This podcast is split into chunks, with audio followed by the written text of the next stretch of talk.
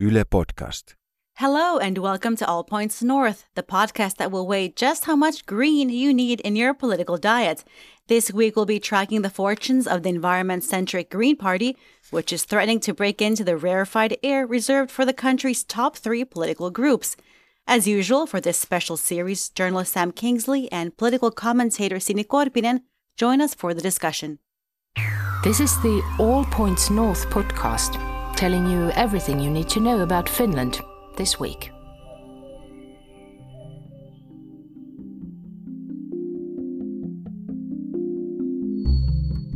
Hi and welcome. It's Friday, All Points North Day here at Yle. I'm Zena Iovino, and here with me in the studio is Mark Odom. Howdy. Hey, Zena. Nice to see ya. Let's welcome our returning experts, Sini Korpinen and Sam Kingsley, as we continue our pre election party review. Good to see you both. Thanks for coming. Nice to be back. Well, today we're talking about the Greens, and I have to say they're looking pretty exciting right now. We saw a Helsingin Sanomat poll out a couple days ago showing the Greens nipping at the heels of Prime Minister Juha Sipilä's Centre Party and threatening to break into the Big Three. That's right, Zena. Uh, in fact, that poll has the Greens and the Center separated by just three tenths of a percentage point, about, at about 14% of support each. When you consider that the survey's margin of error was plus or minus two full percentage points, it's probably safe to say they're neck and neck. Now, Hesari said that the poll was conducted just after Juha Sipilä tendered his government's resignation two Fridays ago over its failed social and healthcare reform, and it showed a little slip in support for the center. Sini, Sam, was the government debacle a gift for the Greens? I don't know if it was a gift for the Greens, but uh, it surely didn't help the Centre Party to regain their position. So that's that. Yeah, I think that um, if you look at who votes for the Centre Party, it's traditionally people who live in the sort of more rural areas. The Greens' support is more in the uh, urban areas, especially in Helsinki. So I'm not sure how many people would have defected from one party to the other, but certainly, as you say, the Greens are really nipping on the heels of Juha Sipilä's party and and. Uh, it's going to be quite an exciting race for third place if the polls are to be believed. Let's get back to the polling uh, prospects and et cetera later on, but let's quickly bring in a couple of clips from Turku University political researcher Jenni Karimäki. And uh, she's been tracking the Greens for years. During this past uh, four years, they have successfully broadened their issue ownership beyond just uh, environmental issues to promoting education, science, and knowledge. And this has been uh, partly due to the Sipilä bourgeois government uh, and the fact that there's been there has been a quite strong or significant uh, division be- uh, or uh, this kind of um, well a division between uh, value liberals and value conservatives. And this has also been the division between the opposition and the government. And this has benefited the Greens as well. And that was Turku University political researcher Jenni Karimäki giving us the lowdown on the Greens and a bit about their polling history. I was struck by her saying that the Greens had been able to move beyond environmental policies. Uh, do you agree that's been the case?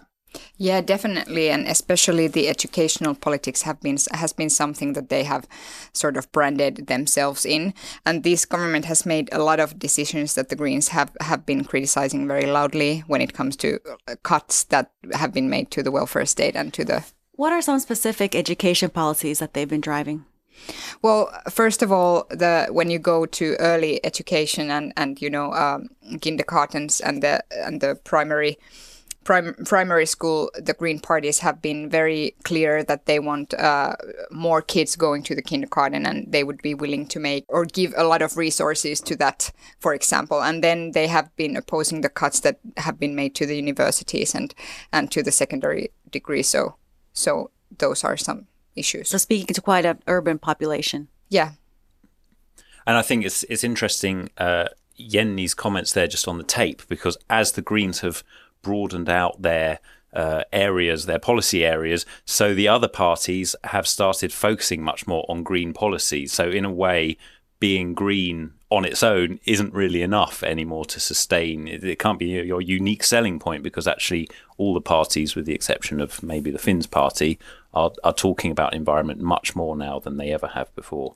And here you can see that the Green Party has uh, sort of shifted their, uh, well, of course, they are talking about environment, but then also they are talking about cities and like urban politics and what has to be done in that sector. And, and in this, uh, when you can see that the National Coalition Party is losing some of its voters to the Green Party, here you can see that it has benefited the Green, that they are talking about urban politics much more than, than the National Coalition Party, which seems to be a little bit afraid of doing that because of the rural uh, voters that they have.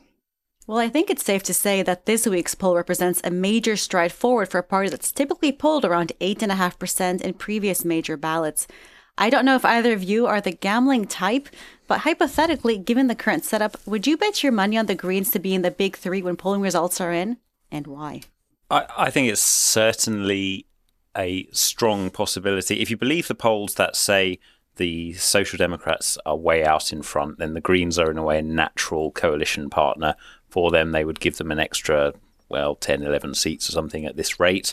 And they they align pretty closely. I think the Green Party generally slightly more towards the centre than the SDP on on a lot of things, but they they work very well together.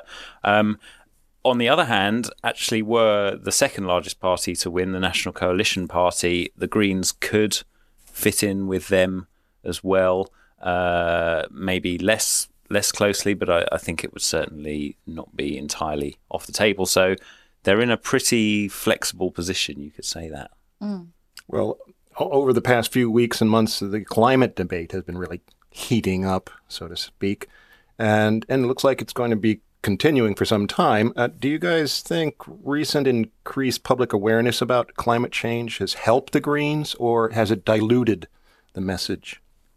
Well, I think it has helped the Greens, and it has sort of like uh, proven the point that they have been having for for quite some time now. And here you can see, for example, the Social Democrat Party are they are struggling at the moment with this climate change debate because they have been, for example, Antti Rinne has been very strong on like yes, let's tax meat more, but then when he's asked about it, he's like going back in his his statements, and this these kind of things make the Green Party look like they are the only party uh, that's that's big enough to like really have an effect on politics, and they look like they are the only party that mean business in this in this climate change thing. So yeah. Mm-hmm. I think adding to that as well, their leader, their current leader Pekka Haavisto, has quite a high personal popularity rating. People know him. He's been mm-hmm. a presidential candidate at least twice, maybe more. I don't know. Um, and uh, easily one of the the, the, the best. Well, he's one. Of, yeah, yeah, he's known. one of one of the, the most recognizable Greens. There's the and, word I was looking and, for. And yeah. people people like him. I think uh, so. That's a sort of added bonus as well for the for the party that is already quite popular among young metropolitan types. Do you mm-hmm. think we're still seeing some of that so called Haavisto effect in the pre election polls? Well, it's possible in that um, when their previous leader, Touko Aalto, stepped down, uh, sort of he had he had was having health problems and so on. After, and, and after that, they they'd had a real slump, or up until that point, they'd had a real slump, and then Haavisto came in and gave them a real boost and they are carrying on on that trajectory. I don't know if you can, how much you can put it down to one man, but um, it's certainly for the last few months things have been going well for yes, the Greens. It's helped. And people have uh, sort of forgotten that he's not going to be probably uh, around for very long because the situation with the Green Party is very unclear in the sense that they are probably going to uh, elect a new leader uh, this summer. So people really don't know who's going to lead the Green Party after the election's gone and after the negotiations uh, about the government have been over so in this sense, it's rather amazing that no one no one has been talking about that that much. Mm-hmm. I reckon you both are old enough to remember when the, when the Greens walked out of the Katainen Stubb government on an issue of principle four or five years ago, uh, which was the decision to grant a permit for the now controversial Fennovoima nuclear power project.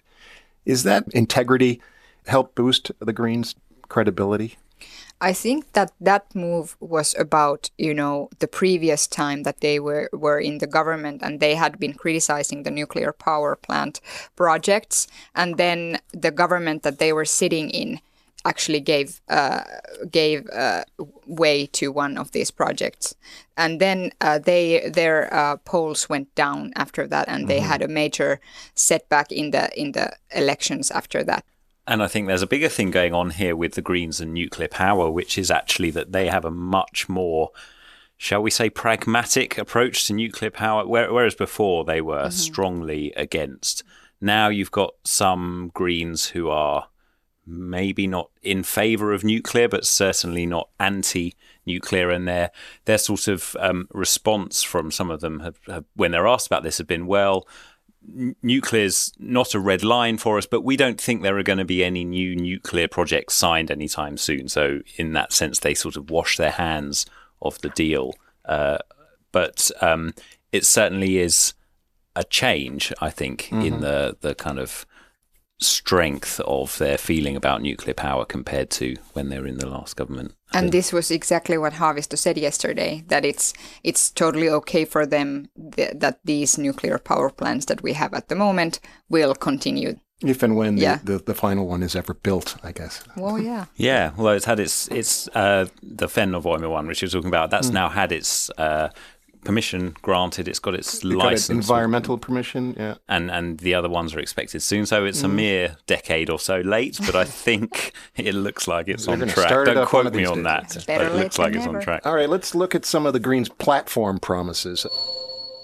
I think it'd be appropriate to look at their green promises to start. Um, not surprisingly, they're pretty lofty, but there are some specific goals like reducing emissions by 60%. Uh, is this kind of message likely to resonate outside of the capital area, the big city? Well, they have been talking about that uh, we have to make political decisions in order to lessen the guilt placing on individuals. So, this has been one of their statements that we need to make political decisions in order to lessen the effect that the individuals have on this. So, I think that is going to resonate better than just saying that eat less meat and drive less cars and, and mm-hmm. you know, yeah. But I, I, think if you compare it to the other parties, uh, the Greens' climate goals are more ambitious, definitely. But let's give you an example. Um, I think the, is it the current government has said they want to be have carbon-free cars by 2045 or something like that. The Greens are saying they want to ban the sale of carbon emitting cars by 2030, so 15 years mm-hmm. uh, ahead of, of the current government state. So it's the same issue, but just brought ahead and done more mm. intensely. So in that sense, uh, I think that in a way the the issue's kind of there, whichever party you vote for, but it's about how strongly you you mm-hmm. prioritize mm-hmm. these mm-hmm. things. I also find it pretty interesting that the Greens are calling for the next government to be a feminist one. What's the link between feminism and green thinking? Well, I think that the feminism has to do has more to do with uh, decisions that the next government is probably going to make uh, about parental leaves and and things like this. That you have to go to sort of you have to make those decisions with feminism in mind. Sort of. I don't think it has so much to do with the green politics, but these kind of issues. Another interesting thing I found is that the Greens want to decriminalize possession of a small amount of drugs. The country's health watchdog THL found that 42% of respondents said that punishment for cannabis use should be eliminated, while one fifth, 20%, said Finland should consider decriminalizing all recreational drugs. That's not an overwhelming majority, but do you think the Greens are onto something here? This has been a position that has been backed uh, by by research that that maybe these people with uh, some kind of drug use issue would be more willing to get some help if mm-hmm. it would be decriminalized. Sam? To take a slightly broader look, and the Greens are among those parties that do advocate fairly sort of progressive, forward-looking policies. They they also want to bring in this basic income, which is a kind of no strings attached payment. Um, they're not the only party that wants to do that, but so yeah, I think that for the kinds of voters who who are interested in greens, they're not scared off by the idea of doing something that is quite new. Finland goes to the polls in mid April to elect a new government, and Yle News will be talking to representatives from nine parliamentary groups to explore their election promises. Follow the debate live on Yle Arena and our Facebook page at 3 p.m. on Monday, March 25th. As you know, our show wouldn't be complete without hearing what our audience has to say about the Greens. James said, All parties are more environmentally aware these days. Every savvy politician knows that good environmental policies are going to swing voters, so awareness does not pull votes. Do you agree? Well, certainly most parties at the moment, or all of them, are addressing this issue in some way. So so there's nothing new there, and this why this is why I see that the shift that the Green Party has been making towards more general poli- politics and educational politics and so forth has been benefiting them. Spencer said that they're all, quote, essentially meaningless promises. Then he asked whether parties have comprehensive plans on how they're going to achieve this. Do you guys think the Greens have better concrete action point than the other parties in this area? Well, one thing that I'm always banging on about when I talk about Finnish politics is the way that the the coalition system is an excellent get out of jail free card for a party that may be campaigning on certain policies, but then when it's in government, doesn't get round to actually implementing them. Mm-hmm. And in a way, the the focus on having to reach compromise is admirable when you uh, maybe compare it to the politics of my country, Britain, uh, at the moment with all the uh, Brexit fun and games. But um, but it does mean that I think the voters know that what they're voting for in the ballot box will translate to something quite different potentially when these parties are actually in government and they won't necessarily be able to carry things out in the way that they're promising. And I think people are generally all right with that because they understand that that's how the process works. On that note, what do you two make of a citizens' initiative launched earlier this week calling for climate studies in schools to better equip Finland to tackle climate challenges? Does this sound like a gimmick or is it a serious move? I think the Finnish education system is quite flexible in the way that it can respond to these bigger challenges in society. So, for instance, now coding is a big part of the school curriculum. So, it wouldn't surprise me at all to see that climate, which is a big subject which everybody's talking about now, sort of makes its way much more. Uh, sort of centrally into the school curriculum. So, in a way, I think we could probably see that happening one in one way or another. I'm not familiar with the exact terms of that citizens' initiative. But. But on the other hand, I think that the climate issues should be included in all subject subjects. Really, just not like make one subject out of it and then because it's a huge phenomenon which has different sides to it. So it would be very easy to get it into another subjects as well. We should point out the reason why Zena asked if the initiative is a gimmick is not because we're skeptical cynics, but because the sponsors appear to be affiliated with commercial interests and there's been a slick advertising campaign behind it as well. Now, I know this has nothing to do with the Greens, but uh, per se. But what do you make of Prime Minister Sipilä's suggestion earlier this week that young people should plant 10 million trees this summer?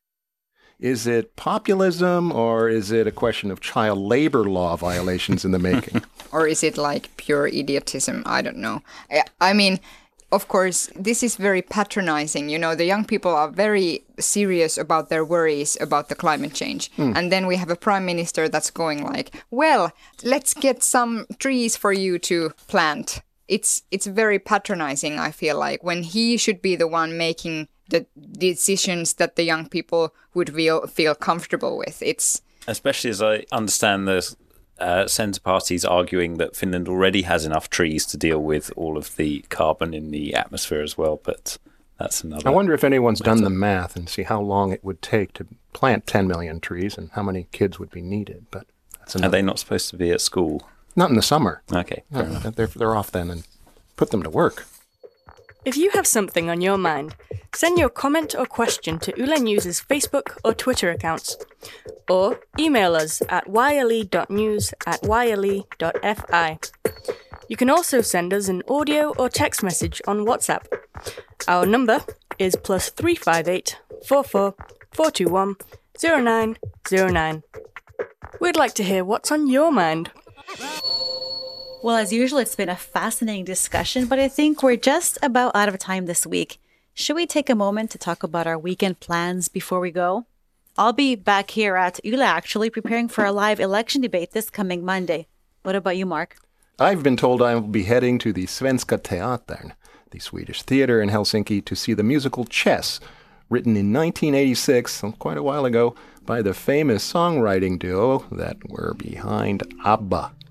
Anything cool, fun happening for you this weekend? Well, last weekend I sent my sent the rest of my family to grandma's, and this weekend grandma is coming to us, so Payback time. payback time. So no quiet weekend this weekend. no, but I love her. She's awesome. Um, well, if it's as sunny this weekend as it is today, then I will be out enjoying this uh, lovely weather. I checked the weather report and I don't think it will be, but maybe you never know. Things Okay, change. well. Good luck. Well, that's going to do it for today's show. As always, thanks to Sini Korpinen and Sam Kingsley for joining us on All Points North. And let's not forget our audience for joining the discussion. This week's producer was Pamela Koskinen, and Denise Wall provided additional reporting. Our audio engineer was Laura Koso. Remember to stay in touch with us on Facebook, Twitter, and Instagram, as well as on our website, yle.fi slash news. Don't miss our big election debate Monday afternoon at 3 p.m. Finnish time. You can follow the show live on our website, on our Facebook page, and on Yle Arena. And don't forget to tune in again next week when we'll examine the Center Party. Bye. Bye bye.